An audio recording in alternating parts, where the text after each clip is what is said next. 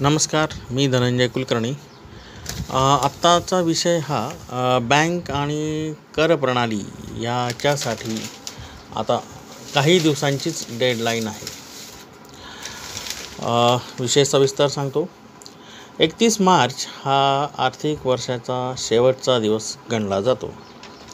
या महिना अखेरपर्यंत बँक आणि करण कर प्रणाली यासाठी किंवा या दोन क्षेत्रातील काही बाबींसाठी एकतीस मार्चपर्यंत शेवटची डेडलाईन आहे. सध्या मार्च महिना चालू असून आर्थिक वर्षातील हा शेवटचा महिना गणला जातो. या महिन्यामध्ये बँक आणि कर प्रणाली सध्या बदललेली आहे. जर तुम्ही आर्थिक वर्ष दोन हजार वीस दोन हजार एकवीसचे प्राप्तिकर वि विवरण इन्कम टॅक्स रिटर्न भरले नसेल तर तुम्ही एकतीस मार्चपर्यंत ते जरूर भरा. आर्थिक कायदा दोन हजार सतरानुसार सुधारित प्राप्तिकर वितरण दाखल करणे अतिशय महाग पडू शकते. या कायद्यानुसार दिलेल्या मुदतीनंतर रिटर्न भरल्यास तुम्हाला विलंब शुल्क भरावे लागेल. याशिवाय प्राप्तिक विवरण भरताना यात कोणती गोष्ट राहिली तर ती भरण्याची एकतीस मार्चपर्यंतची मुदत आहे.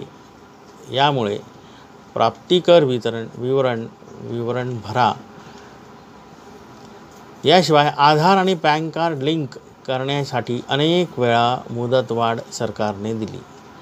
जर तुम्ही एकतीस मार्चपर्यंत तुमचे पॅन कार्ड आधार कार्डशी नि लिंक केले नाही तर ते निष्क्रिय होईल.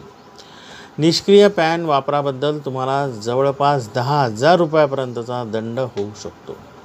ही समस्या टाळण्यासाठी आधार पॅन लिंक करा. यासाठी सुद्धा एकतीस मार्च शेवटची तारीख आहे.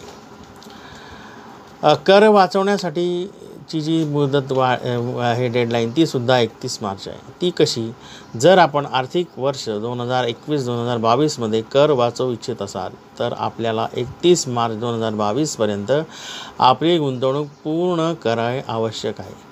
जर आपण असे केले नाही तर तुम्ही अधिकाधिक कर वाचवू शकत नाही. याशिवाय K Y C know your customer ही जी बँकेची सिस्टीम आहे त्यालासुद्धा अपडेट करण्याची शेवटची मुदत एकतीस मार्च आहे. बँक खात्यात के वाय सी अपडेट करणे हे आजच्या काळात अत्यंत महत्त्वाचे आहे. ते के वाय सी अपडेट करण्याची देखील एकतीस मार्च ही शेवटची तारीख आहे. के वाय सी जर पूर्ण केले नाही तर अनेक ठिकाणी अनेक प्रकारचे अडथळे येऊ शकतात व बँक तुम्हाला याचा जाब विचारून तुम्हाला यासंबंधित दंड देखील होऊ शकतो. आता आगाऊ कर जमा करणे याचासुद्धा आता एकतीस मार्चपर्यंतचीच डेडलाईन आहे. ते कशी? जर एखाद्या करदात्याचे कर दायित्व दहा हजार रुपयांपेक्षा अधिक असेल तर तो आगाऊ कर जमा करू शकतो. त्याची अंतिम मुदत पंधरा जून पंधरा सप्टेंबर पंधरा डिसेंबर आणि बारा मार्च असते. अशा परिस्थितीत जर तुम्ही ह्या कक्षेत येत असाल किंवा या मर्यादेत येत असाल तर तुम्ही पंधरा मार्चपर्यंत आगाऊ कर भरा असे मी सुचवतो. या विविध बाबी ह्या आर्थिक दृष्ट्या सक्षम होण्यासाठी आणि बँक व कर प्रणाली ह्यासंबंधी सजग राहण्यासाठी आवश्यक आहेत. तर ह्या सांगितलेल्या वेगवेगळ्या बाबींसाठी एकतीस मार्च ही शेवटची डेडलाईन आहे. हे लक्षात घ्या.